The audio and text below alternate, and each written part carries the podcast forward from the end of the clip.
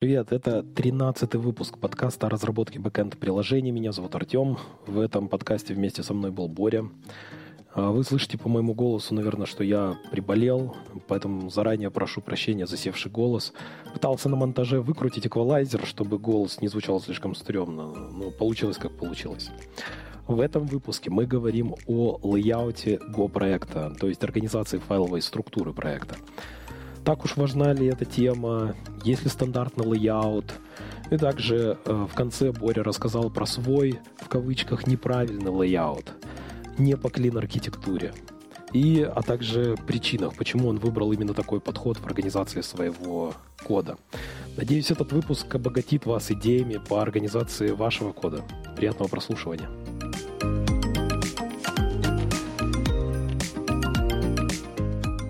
Давай, э, я бы хотел рассказать про файловую структуру э, веб-сервиса, или как еще это называют Project Layout, то есть о том, как использовать файлы, какие создавать директории, например, для веб-сервиса. Ну, с, одной стороны, э, вообще эта тема, она как бы, мне кажется, второстепенной, потому что неважно, как, какой ты Project Layout используешь, неважно, как ты там называешь свои директории, э, качественно на твой веб-сервис это ну, не, не повлияет. То есть это не добавит какого-то нового функционала. Но, тем не менее, э, удобство работы с веб-сервисом это может повысить. Можно так оформить свой код, что тебе удобно будет, ты будешь понимать, например, как он устроен, ты будешь понимать, где можно быстро найти нужную тебе логику часто приходят в Go с других фреймворков, и там уже готовая структура проекта, и есть ожидание, что в Go есть то же самое, но в Go, к сожалению, есть, конечно, такие комбайны типа Bigo, которые дают тебе полноценный инструмент, ты можешь быстро что-то там наклепать. Но в целом э, в Go другой подход к разработке веб-сервисов. Да, в GoLang нету стандартного э, project layout. Есть э, GitHub репозиторий, очень заплюсованный, там что-то около 4000 звездочек. Он очень популярный. 40 тысяч. О, господи, нифига себе, даже 40 тысяч, да. да, очень, очень популярный э, репозиторий. И э, многие его используют. Но при этом есть комментарии от э, GoLang разработчиков языка. Они говорят, что это нестандартный project layout.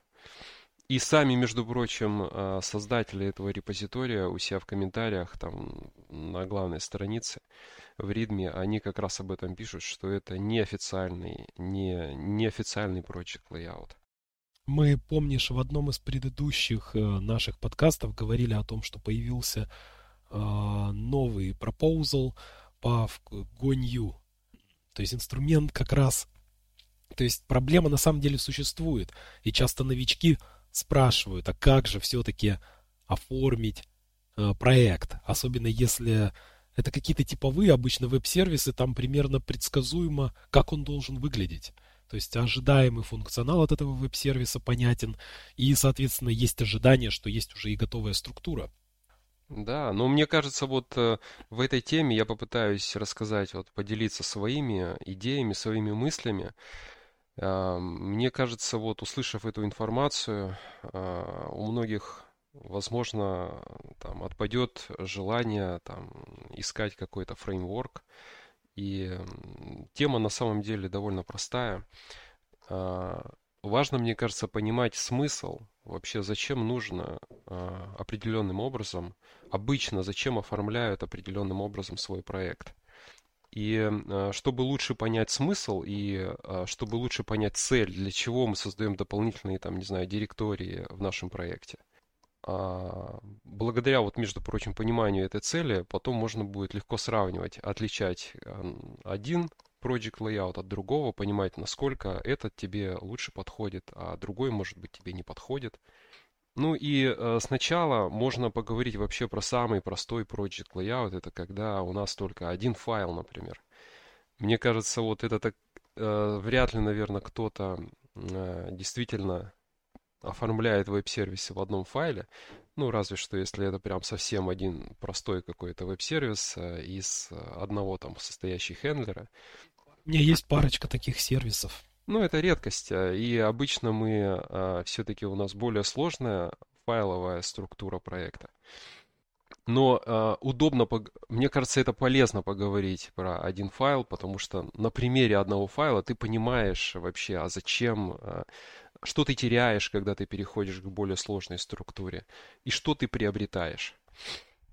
Ну и вот, э, преимущество. Вот я решил просто подумать, готовясь к этой теме, я решил подумать, а в чем преимущество одного файла.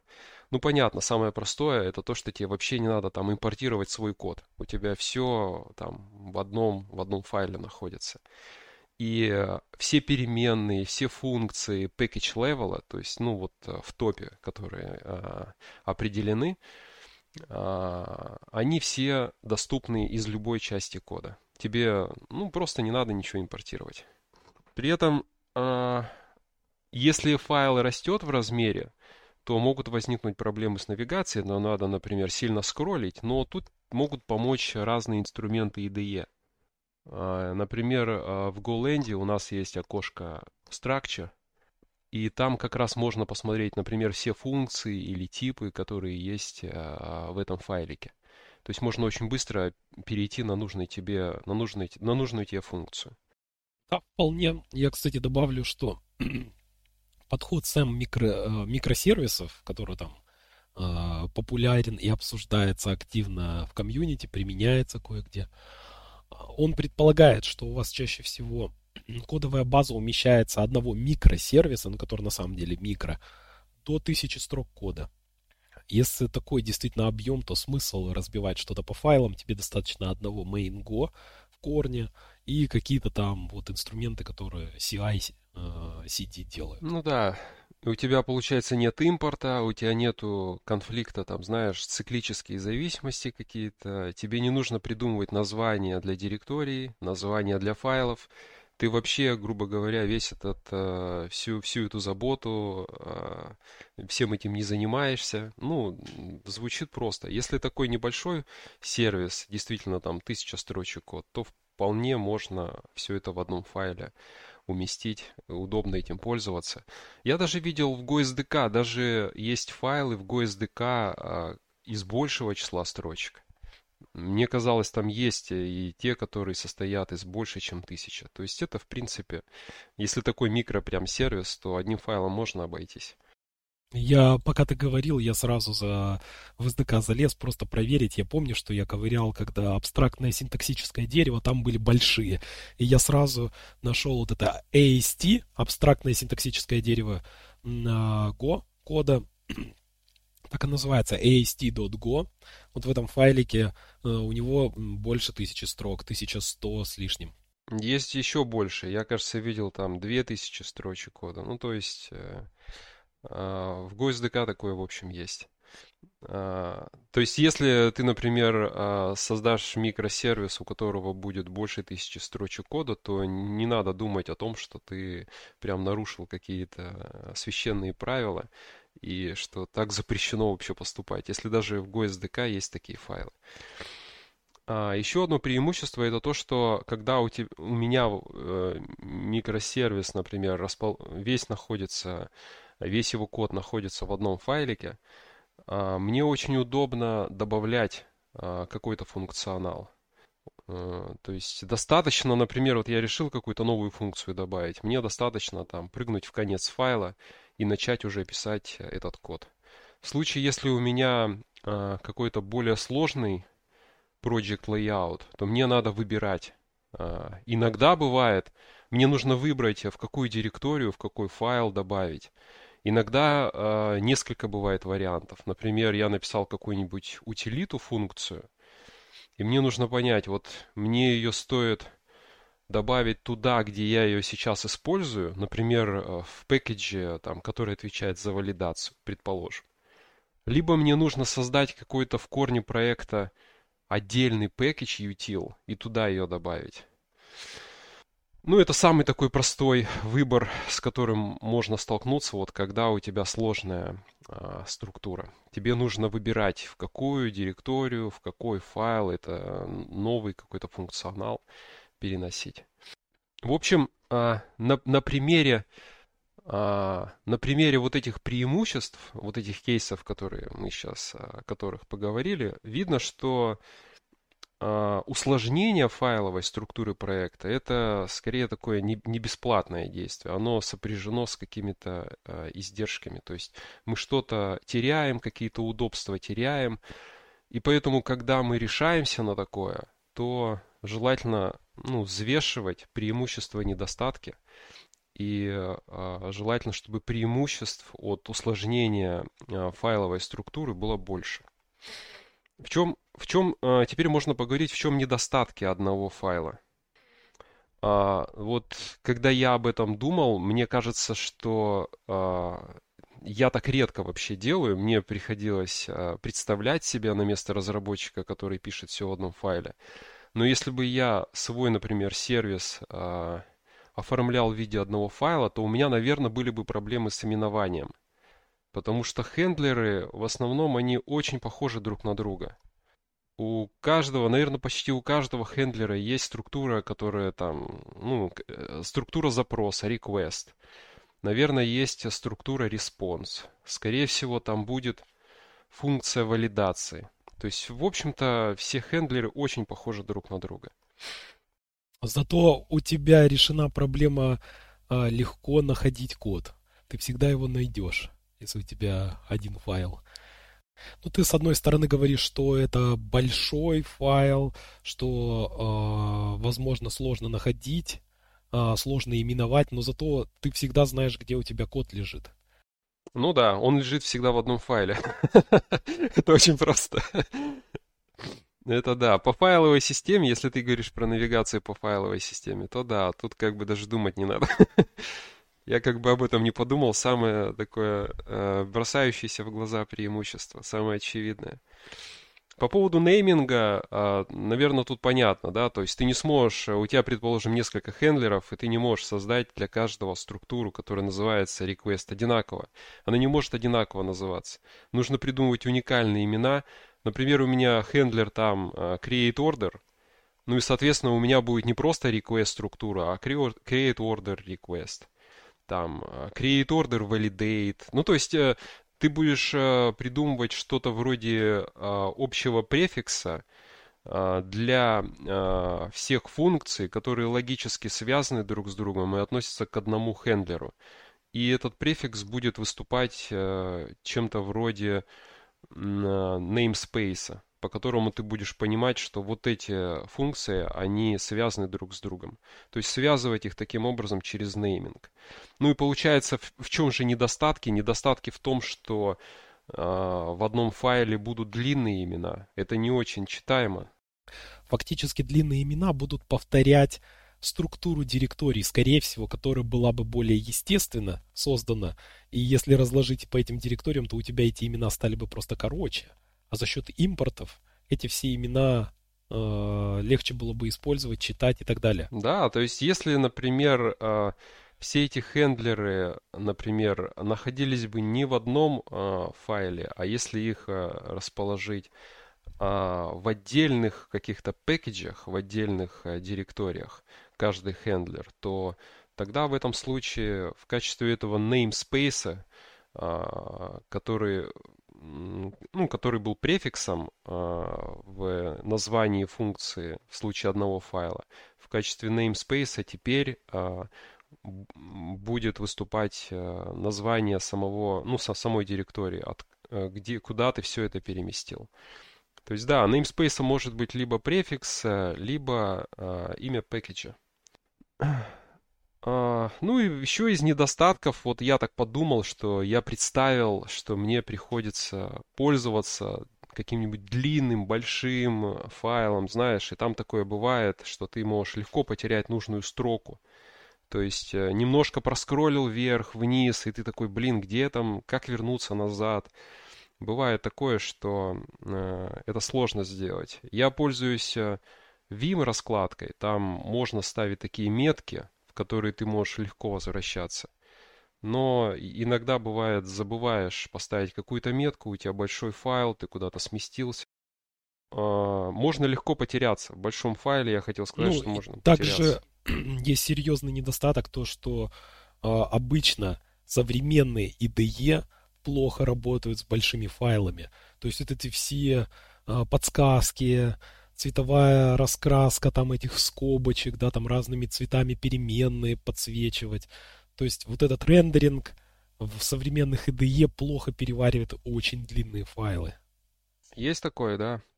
И, э, ну, но мне кажется, вот из всех недостатков, которые я пытался э, придумать, мне кажется, вот с одним файлом сложнее всего это что-то, наверное, бывает, если он большой, это бывает что-то менять, что-то искать имеется в виду внутри самого файла, не по файловой а, системе, а именно какую-то часть логики внутри самого файла.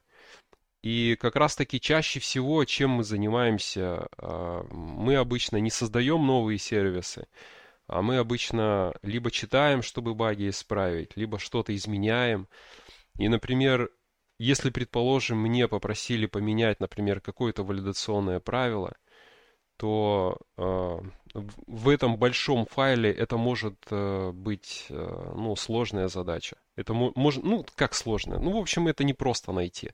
Скорее всего, если по имени, например, функции будет непонятно, где мне нужно править, мне придется, скорее всего, идти в main функцию, искать раутер, искать, э, например, тот самый хендлер, который вызывает валидацию, переходить на него, искать в хендлере эту вали... вызов валидации. Ну, то есть много каких-то там действий по поиску нужной логики а, в одном большом файле. Хорошо, э, с одним файлом более-менее понятно. А, а если перейти вот к организации, когда у нас куча-куча директорий или какой-то более, более организованно с точки зрения файловой системы проект – вообще вот усложнение файловой структуры проекта, усложнение, я э, попытался придумать э, аналогии для это, этого действия. И э, я представил, например, весь свой код э, в виде какой-то книги, и очень часто мне нужно к каким-то частям этой книги часто обращаться. И что я сделаю? Я придумаю какие-то, наверное, закладки. Буду использовать закладки для того, чтобы быстро находить нужную страницу э, в, э, в этой книге. Еще одна аналогия, которая тоже, э, о которой я подумал, это индексы в базе данных. Это, в принципе, очень похоже, действительно, файловая структура похожа на индексы в базе данных. Э, индексы нам для чего нужны? Для того, чтобы быстро находить нужную строку. Когда мы добавляем, когда делаем insert, когда мы добавляем новые данные в таблицу, добавить их, э, ну, это занимает больше времени, чем если бы индекса этого не было. То же самое и с э, файловой структурой. Когда ты что-то добавляешь, ты думаешь, куда, какую папку выбрать, ну, точнее, какую директорию выбрать, какой файл, может быть, придумать название нужно будет для файла, может быть, создать новую директорию. То есть процесс может быть сложнее. А, из-за того, что у нас есть такая аналогия индекса, это вот э, иерархическая такая структура, файловая структура сложная. Но зато искать очень легко. Если у тебя все разбито как бы по полочкам, ты разбиваешь свой код на части. И ты понимаешь, что, например, в корне проекта у меня здесь все относящееся в директории DB, все относящееся к базе данных, предположим. А в директории doc, docs, там все относящееся к документам, например. Это у тебя, а, если хорошо организованный layout а, проекта, но почему и все и спрашивают, а есть ли какой-то стандартный лейаут?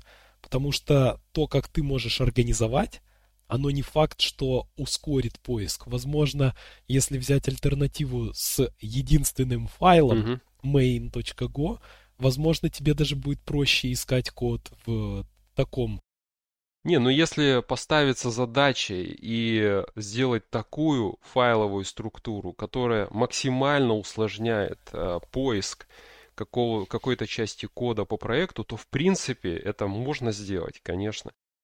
А что думаешь, вот мы можем конкретно перейти? Вот есть ряд практик, э, достаточно популярных, которые выведены из скромного предложения языка Go. Язык Go кое-что нам предлагает. В частности, я имею в виду директорию internal. То есть э, такая директория, которую нельзя импортировать из другого модуля. А что ты думаешь по поводу того, что все или почти все запихивать в этот internal? Я много раз видел обсуждения как раз касательно этого. То есть добавляют вот, ну, как бы, Go же предлагает нам такой функционал. А вдруг кто-то возьмет и попытается импортировать этот код. Но это код специфичный для этого конкретного проекта. Это знаешь, как есть классы в объектно-ориентированных языках программирования, которые final, которые нельзя наследовать. Да? То есть это вот как бы конец пищевой цепочки. А, я, честно говоря, не могу представить такой ситуации, что кто-то будет пытаться импортировать мой веб-сервис, и мне нужно от этого защищаться. Ну, то есть, э, э, мне кажется, вот в моей практике такой проблемы у меня лично не возникает. И если я, допустим, использую какие-то инструменты языка, то, что там он запрещает импортировать из э, директории internal, но я бы их и хотел использовать осмысленно для решения, ну, реальных каких-то задач, такой задачи по защите этих данных от э, импорта у меня обычно не стоит. То есть мне это лично не нужно. Если мне не нужно, зачем мне это использовать? Я могу предположить, что, возможно, никогда с этим не сталкивался, но вот пред, могу представить вот какую-то крупную компанию, корпорация, да, и там какой-нибудь монорепозиторий, и у тебя возникает большой соблазн просто ради какого-то маленького кусочечка кода что-то там заимпортировать из соседнего проекта. И ты, как знаешь, как шальная какая-то обезьяна, такой начинаешь оттуда чуть-чуть взял, оттуда, и у тебя такой мощный-мощный такой дерево зависимости появляется в твоем проекте. То есть, возможно, это не очень хорошо, потому что делает э, твой проект слишком хрупким. Чужие проекты могут меняться, они не будут с тобой согласовывать эти изменения. И, соответственно, твой проект может от этого пострадать. Да?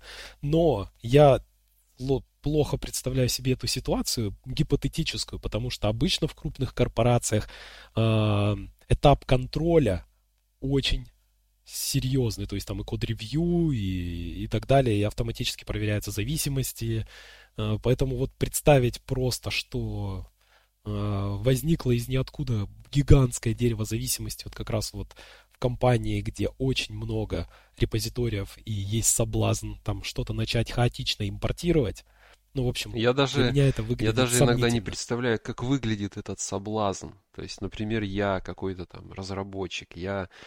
Uh, у, у, наверное, у такой компании есть библиотеки готовые, и они прям говорят, вот тебе нужен какой-то функционал, вот бери оттуда. Но я, несмотря на это, нашел какой-то там микросервис, кем-то написанный там два года назад. И я такой, а возьму-ка я оттуда импортирую. То есть выгля... Ну а что, там есть какая-нибудь валидация чего-нибудь. Валидация какого-нибудь идентификатора, не знаю. Валидация email. Ты такой, ну не, сейчас опять там что-то писать. Ну, это а, же можно добавить в SDK. То есть, ну, ну, э, то есть э, в компании принято, например, берем из э, Ну да, из я, я как раз такой гипотетический пример, знаешь, какого-то джуниора, который дорвался до того, чтобы контрибьютить туда, вот в этот супер монорепу. И никто его не контролит, и он там абы что там импортирует и так далее. То есть я про то, что скорее это какая-то гипотетическая, умозрительная, скорее ситуация. Да, Go предлагает, но насколько это целесообразно и какую задачу решает? Мне кажется, самая главная задача, которую решает вот все эти правила, это то, что они избавляют программиста от э, того, чтобы думать вообще на эту тему. То есть он хочет, э, многие, наверное, хотят. Скажите, как делать, пусть это там даже не решает каких-то текущих конкретных задач, но скажите вот как делать, и мы всегда будем делать одинаково.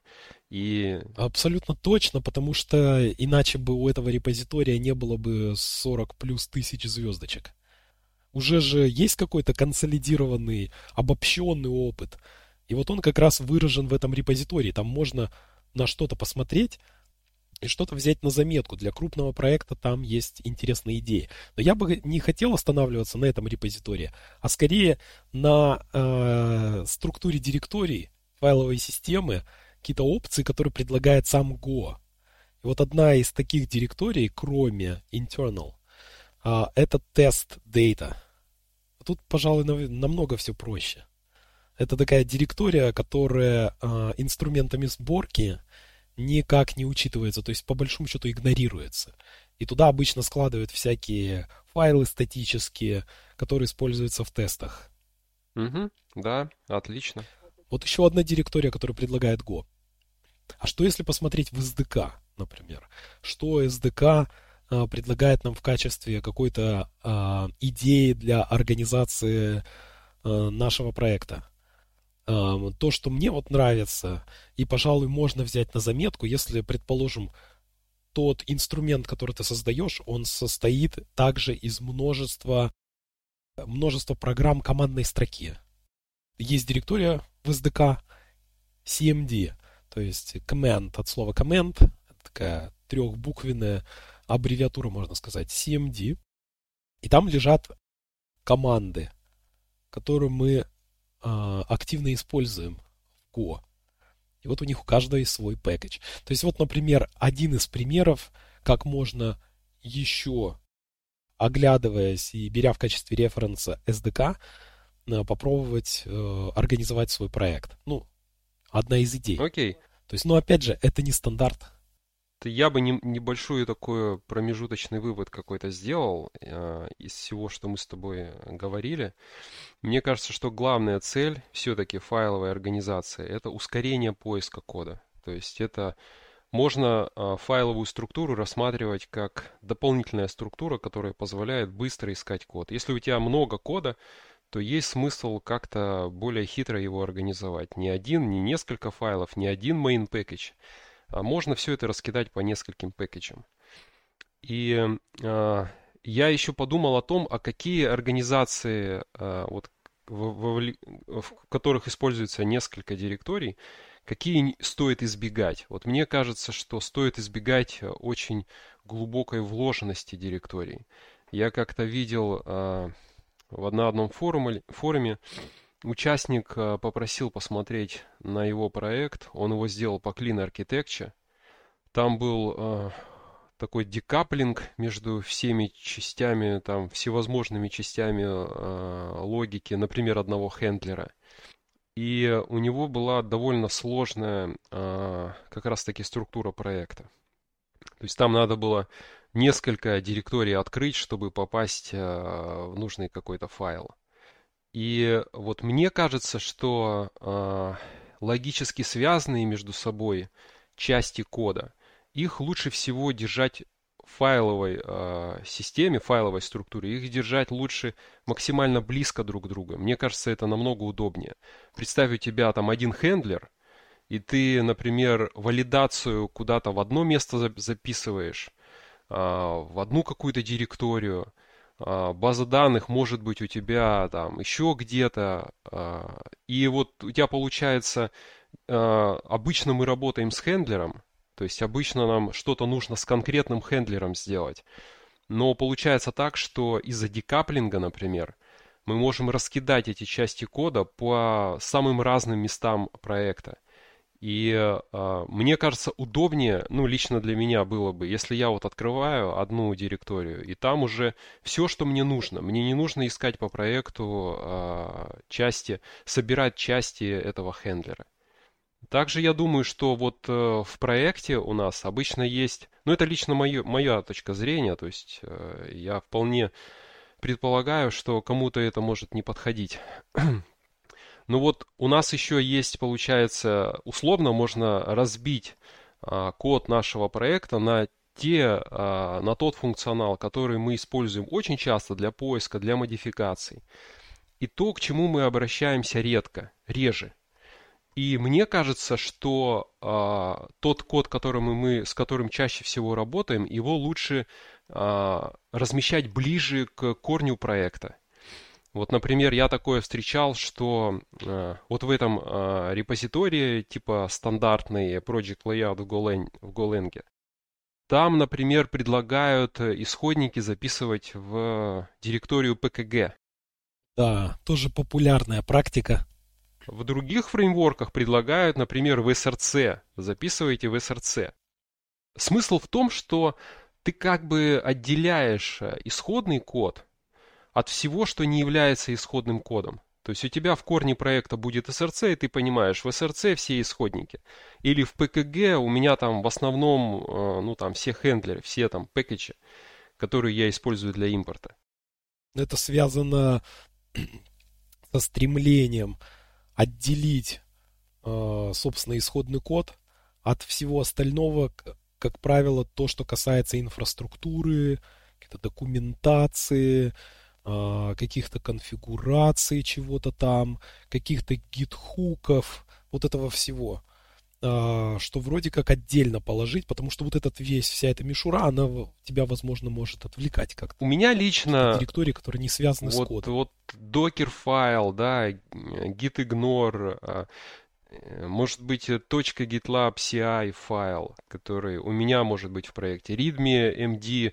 То есть таких файлов, на самом деле, их, э, ну, лично в моих э, небольших сервисах, ну, или в средних сервисах, Docker Compose может быть. Обычно таких файликов у меня, ну, штук 6. То есть они меня лично сильно не отвлекают. Но бывает у меня в проекте действительно какая-то документация, какие-то там PDF-файлы или какие-то HTTP э, там с расширением .http, то есть request файлы а, в GoLand. А, и мне кажется, что лучше всего для того, чтобы отделить вот эти все, все, всю эту массу э, файлов, не связанных с исходниками, мне кажется, лучше не SRC создавать, в моем случае, я про, про свою практику рассказываю, а мне, например, намного удобнее создавать какой-то док, э, док-директорию или docs, и туда все это записывать. То есть я предпочту Э, создать дополнительную директорию для доступа к а, редко используемым файлам, а, я предпочту для таких файлов, редко используемых, создать docs-директорию, чем для своих исходных кодов, к которым я обращаюсь чаще. А, создавать дополнительные препятствия в виде директории PKG или директории SRC. То есть мне все-таки кажется, что исходный код ну, ну, стараться нужно сделать поближе к корню проекта, чтобы до него быстрее можно... Это чисто вот эргономически, так удобно его находить и пользоваться. Мысль абсолютно ясная, четкая, но я новичок, и я хочу сказать, Боря, так какая же организация кода правильно? Как мне сделать project layout? Где мне его взять? Потому что у меня стандартный какой-то веб-сервис, у меня там 40 хендлеров, у меня есть какая-то работа со сториджем, и как мне это все разложить? Вот ты умудренный опытом, предложи мне свое решение. И оно у тебя есть. У меня есть... Э, у, у других есть другое решение, видишь? Э, то есть э, вопрос-то на самом деле достаточно нормальный. Ну, то есть это нормальный вопрос.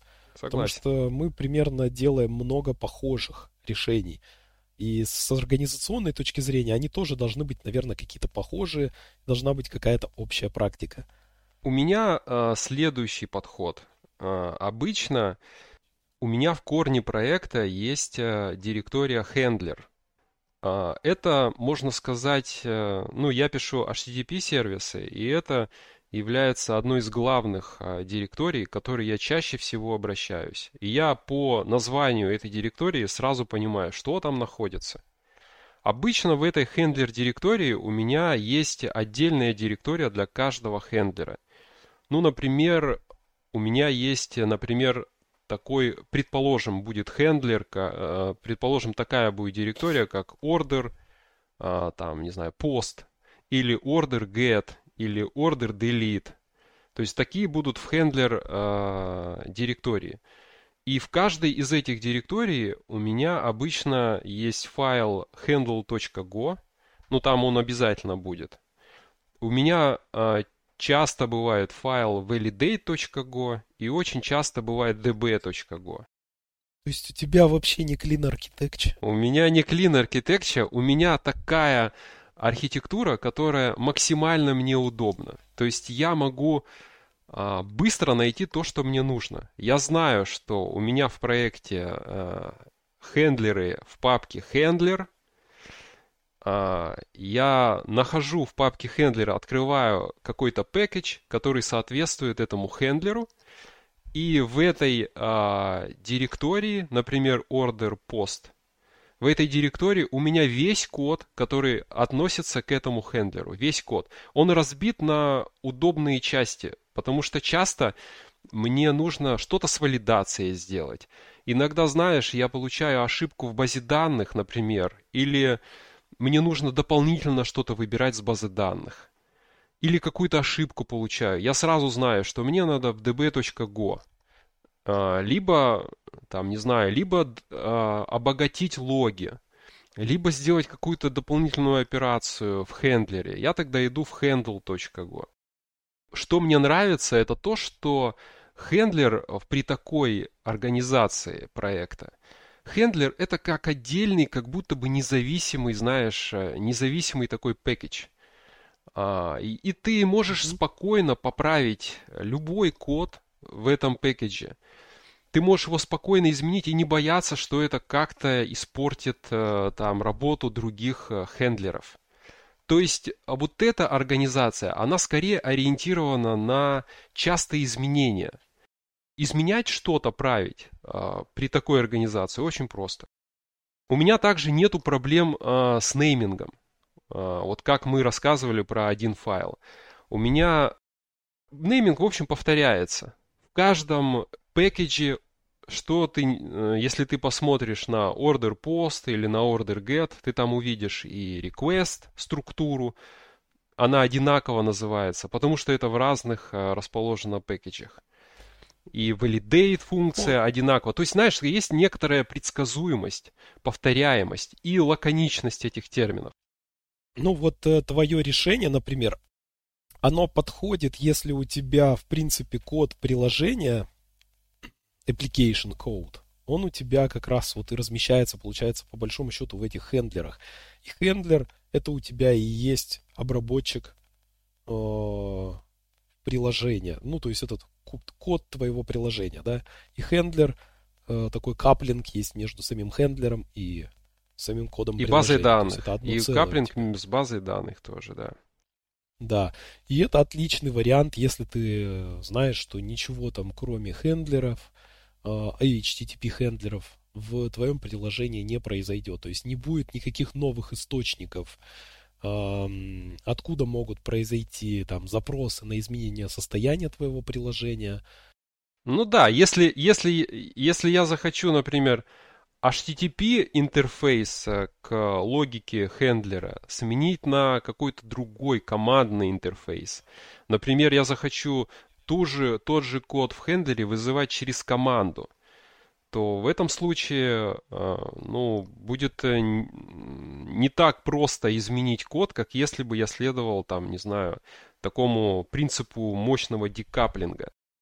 В общем, а, смысл в том, что если действительно я захочу изменить интерфейс к логике хендлера, использовать интерфейс в виде, например, команды, которую запускаю с шелла, и при этом вызвать то же самое, а, ту же самую логику, которая в хендлере прописана, то да, я согласен, у меня это просто сделать не получится. То есть у меня есть каплинг а, с HTTP интерфейсом.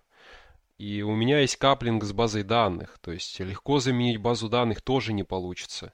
Но, честно говоря, вот у меня ну, не возникало никогда э, потребности. Наверное, такое бывает, но такое бывает, скорее всего, очень редко. Настолько редко, что я бы вообще не заморачивался делать каплинг э, для решения какой-то задачи, которая, ну, по смене базы данных, которая, скорее всего, в будущем никогда не возникнет. Очень часто в качестве вот необходимости такого сильного декаплинга я слышу один из аргументов, это то, что легко будет поменять базу данных. Но мне кажется, это слабый аргумент, лично для меня. У меня в практике такого не было.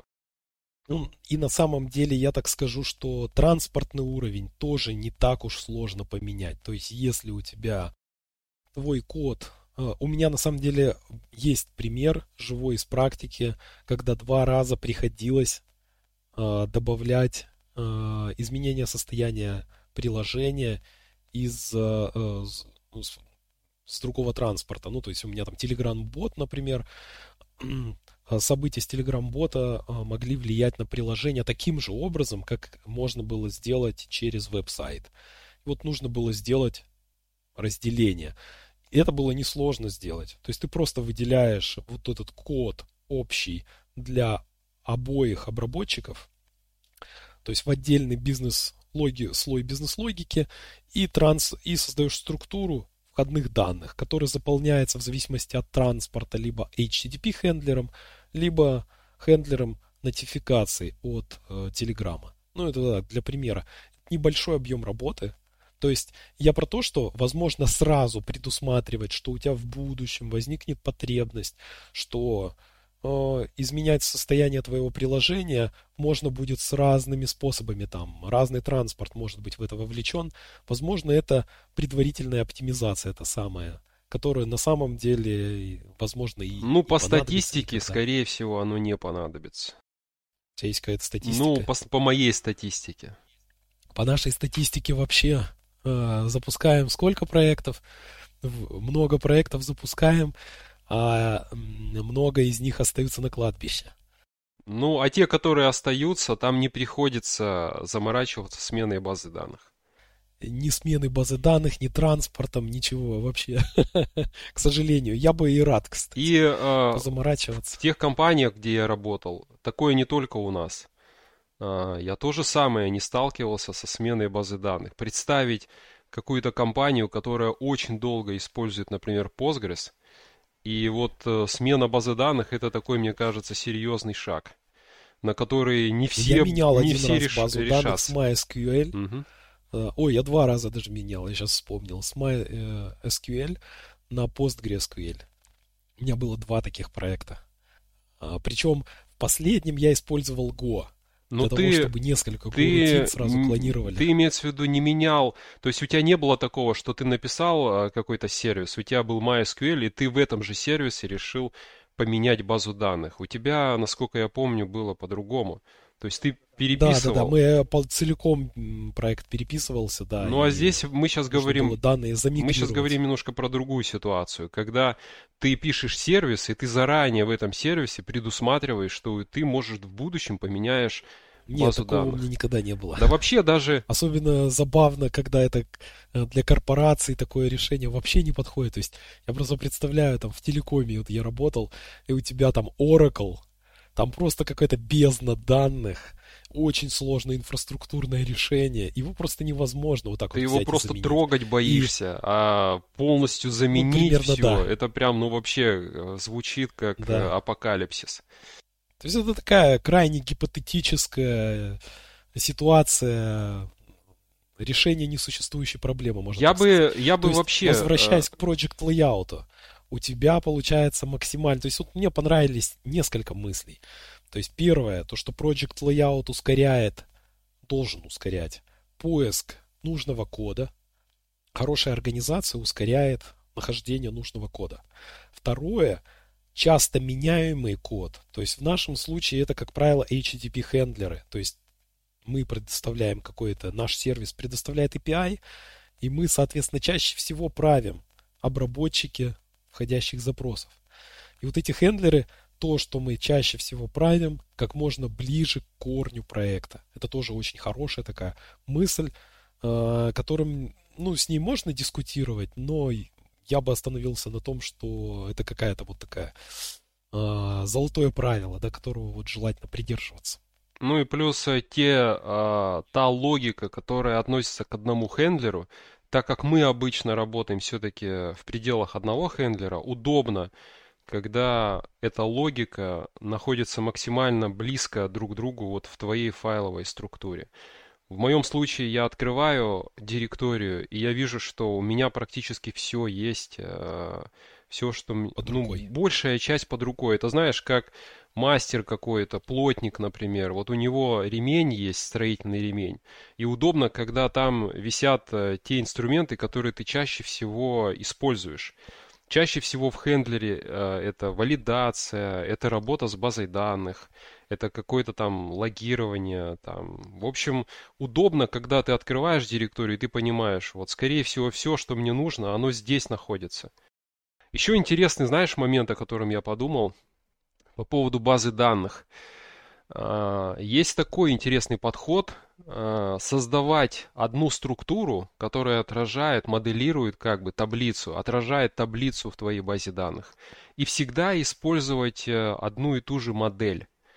А, в моем случае, вот, например, если мы говорим про мою файловую структуру, там есть э, у каждого хендлера db.go, и там я как раз создаю часто э, структуры. Да, э, я не переиспользую какую-то одну модель, одну общую э, структуру. Структуру, которая описывает все да. колонки, соответствует да. всем колонкам. Да, я использую, я использую в db.go только ту часть э, этих полей из э, колонок из базы данных, из таблицы, а, которая мне нужна для этого хендлера. Например, при создании ордера, у, если посмотреть на общую модель ордера, то там, скорее всего, будет ID-шник, ID, ID поля, и, которая соответствует, э, например, order ID колонки в таблице orders, предположим. Но в моем случае, если посмотреть на db.go, там будет э, структура, но этого а, поля не будет. И не будет, скорее всего, там а, десяток других полей, которые не относятся к, вот, к созданию ордера. И мне кажется, это бывает удобно, это повышает читабельность. А, ты можешь, в принципе, по этой структуре ордер, ты можешь понять, какие поля Э, какая информация записывается в базу данных, либо выбирается из базы данных. То есть, э, если мы используем, например, одну общую модель order для всего проекта, то в каком-то хендлере используется часть полей, и какая часть тебе сложно будет понять, если ты не посмотришь на свой хендлер, где э, как раз где используется эта общая какая-то структура. Uh, у меня же более такой, знаешь, более такой микроменеджмент, что ли, более точный подход. Я тебе здесь, знаешь, что возражу? Mm-hmm. Там, минут 10 назад мы говорили о том, что далеко не все наши проекты взлетают. И с одной стороны, да, вот этот э, филигранный такой подход, вот что для каждого хендлера я использую только свою кастомную структуру, потому что она максимально соответствует моему, моей операции, моим моей операции, да, в конкретной да. моей операции, да. Это замечательный подход, я э, тоже его абсолютно так же делаю. Э, в проектах, э, которые даже не пересекаются с, с твоими, то есть э, и самостоятельно я пришел к той же сам, к тому же самому подходу. Я делаю выборки из базы данных только то, что мне нужно, потому что эти все передачи данных э, со сториджа, они тоже не бесплатные. Плюс э, по коду понятно, что действительно используется в каждом конкретном случае с этими данными, что с ними происходит, да, то есть в какой связке эти данные используются в этом хендлере. Это повышает читаемость очень сильно, когда тебе передается либо большой, гигантская структура, там 100 полей, да, и ты, так как ты знаешь, что это общая, например, структура, ты не знаешь, что конкретно используется в этом хендлере из этой гигантской структуры со 100 полями. А если ты получаешь на входе структурку, там 15 э, полей, то ты понимаешь, а, вот в этом хендлере у меня используется поле вот такое, вот такое, вот такое. Я примерно представляю, какая там логика, скорее всего, просто по структуре данных. То есть это хороший подход. Но я тебе возражу. А, смотри, буквально чуть раньше мы сказали, что далеко не все сервисы взлетают. И знаешь, вот этот подход, внутреннее желание как можно быстрее что-то сделать, а пусть там будет не совсем читаемо, а пусть там будет, э, ну, не точно, да, ну, пусть мы используем общую структуру, но зато я быстро сделаю. Оно все равно, наверное, не взлетит. Как тебе такой подход? Ну, я бы в идеальном мире попытался бы тот сервис, который не взлетит, стараться его не делать.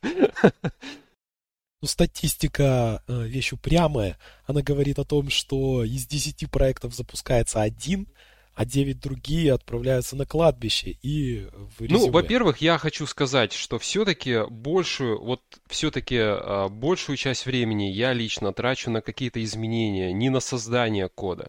Я обратил внимание, что в программировании очень много говорят про а, такую фазу разработки сервиса, на, на которую уходит не так много времени, ну, лично у меня, например. То есть я редко провожу там э, несколько дней напролет, создавая что-то новое. Обычно все-таки я как-то меняю уже существующий код. Добавить э, структуру, состоящую там из 10, из 5 полей, ну, обычно для меня, в которую я потом сканирую, например, при выборке из базы данных. Но для меня это, я бы не сказал, что если бы я тратил на это прям очень много времени, я бы, конечно, согласился и всецело поддерживал подход, когда мы используем одну, одну модель, одну структуру для всего. Но я просто не, не чувствую, что это прям у меня такая серьезная большая проблема, что я прям так много времени на это трачу. На самом деле, я использую, а, у меня на самом деле в коде есть а, структура, которая отражает а, всю таблицу. И я ее использую, эту структуру. У меня также есть э, что-то наподобие своего собственного ORM, который позволяет сделать инсерт всех вообще полей и, и выбрать select, сделать тоже всех полей. Но это я использую обычно для тестов. А, иногда я это использую, знаешь, для админских хендлеров. Но вот в продакшене я так не поступаю. Ну, это лично мой подход. Ну хорошо, а возвращаясь к теме Project Layout, то есть с хендлерами более-менее понятно, что у нас вот так оно все организовано, да, ну, например, на твоем примере я говорю конкретном, что у нас есть хендлеры, э, package, и у каждого хендлера свой пакет внутри этого э, пакета хендлер. А другие, ну, например, у тебя есть какие-то общие утилиты, сам раутер, куда бы ты разместил? У меня обычно э, это бывает по-разному. Мне нравится использовать файл в корне router.go, например, либо в main.go можно э, добавить этот раутер, если он небольшой. Э, иногда я видел, если мы говорим про нейминг этого файла, мне нравится routes название, не просто раутер, а ну как бы маршруты по-русски. Обычно я так поступаю, то есть у меня это в корне находится. Да. Ну и еще от себя я добавлю практику, которую я стал применять недавно. А, интеграцион, не интеграционные, точнее, э, функциональные тесты а, я кладу в директорию в корне, называется папочка у меня тест. А вот, например, Боря, у тебя э, утилиты какие-то общие, которые используются везде, я не знаю, это что-то в, вроде твоего внутреннего SDK, там работа со строками, там, э, не знаю, валидация каких-то эм, э, признаков, каких-то данных, точнее, которые часто где в каких-то хендлерах э, встречаются. То есть тебе нужно в нескольких хендлерах, скажем, что-то там провалидировать одно и то же. Э, куда бы ты это разместил? Ну, вообще, э, я так условно иногда делю код на как бы продюсеры и консюмеры.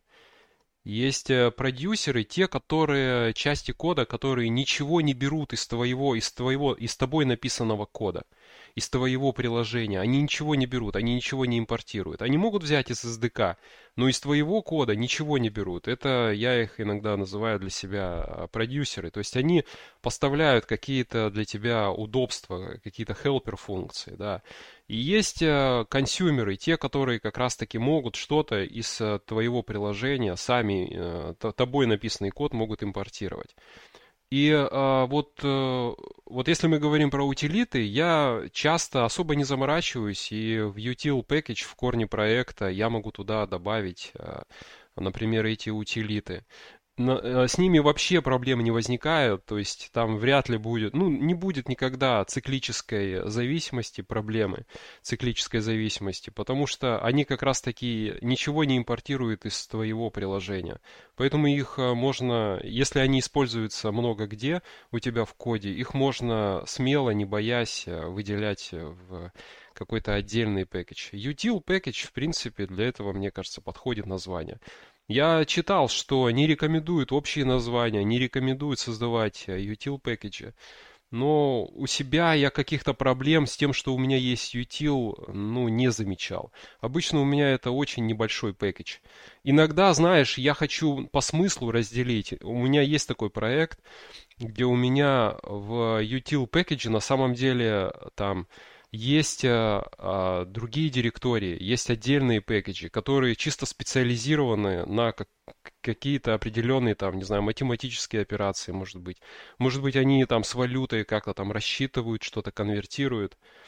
Вот такие я, для таких иногда я создаю отдельные пэкэджи, и они вообще становятся, если они много по каким проектам у меня используются, в сервисах в разных используются, они становятся таким хорошим кандидатом на то, чтобы вообще отдельную библиотеку для них сделать.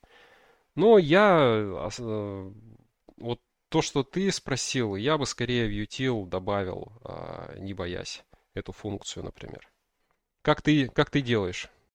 Если подвести итог вот того, о чем мы говорим, то в целом можно сказать, что осмысленный подход должен быть также применен и в организации проекта, файловой структуры проекта.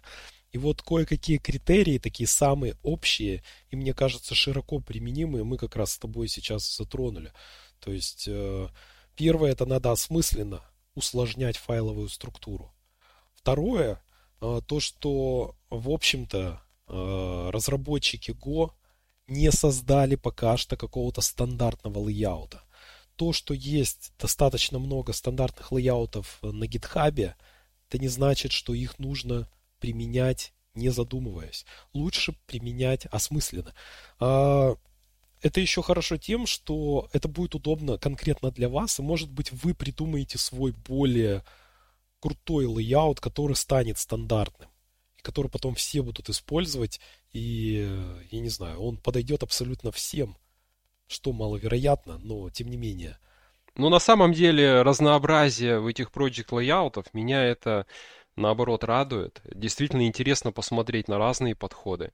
Кто-то использует domain-driven design и использует такой нейминг. Знаешь, вот у меня, например, все повторяется и все однообразно. Вот у меня есть хендлер, у меня есть там, а, ну, пэкэджи, которые по неймингу файлы там db.go, validate.go, а кто-то вот будет называть э, а, order, например, там, или client, а, или как-то еще, вот э, использовать терминологию в названии директорий, такая, которая э, используется в этом домене.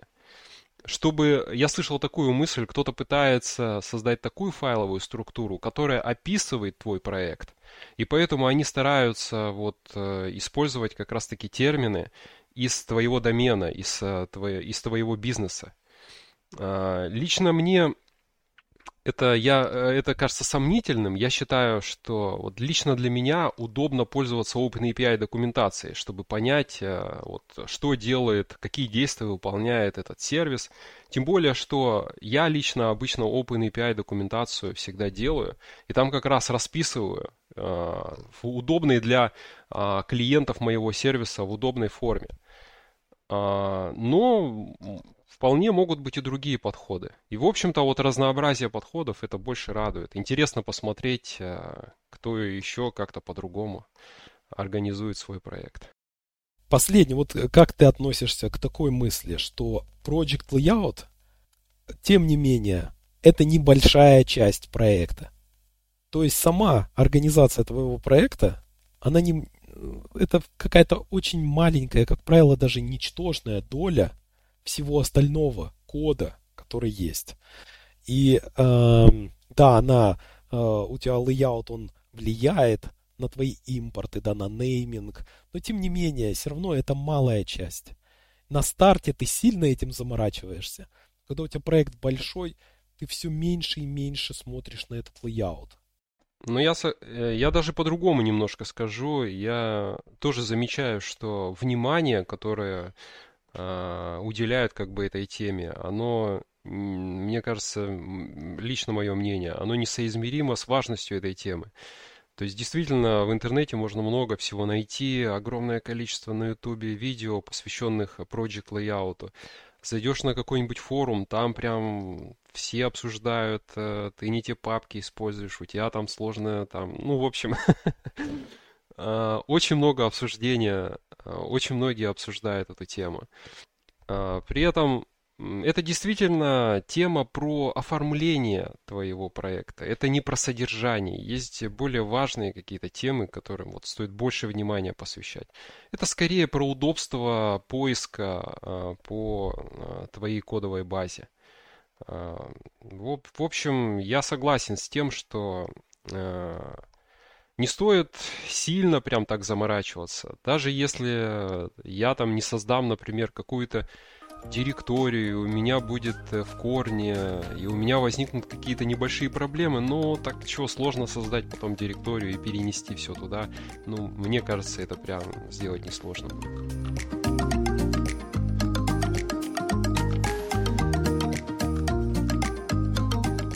Вы прослушали 13 выпуск подкаста о разработке бэкэнд-приложений.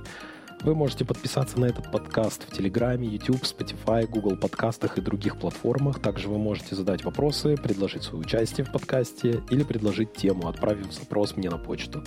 Спасибо, что остаетесь с нами и до встречи через неделю.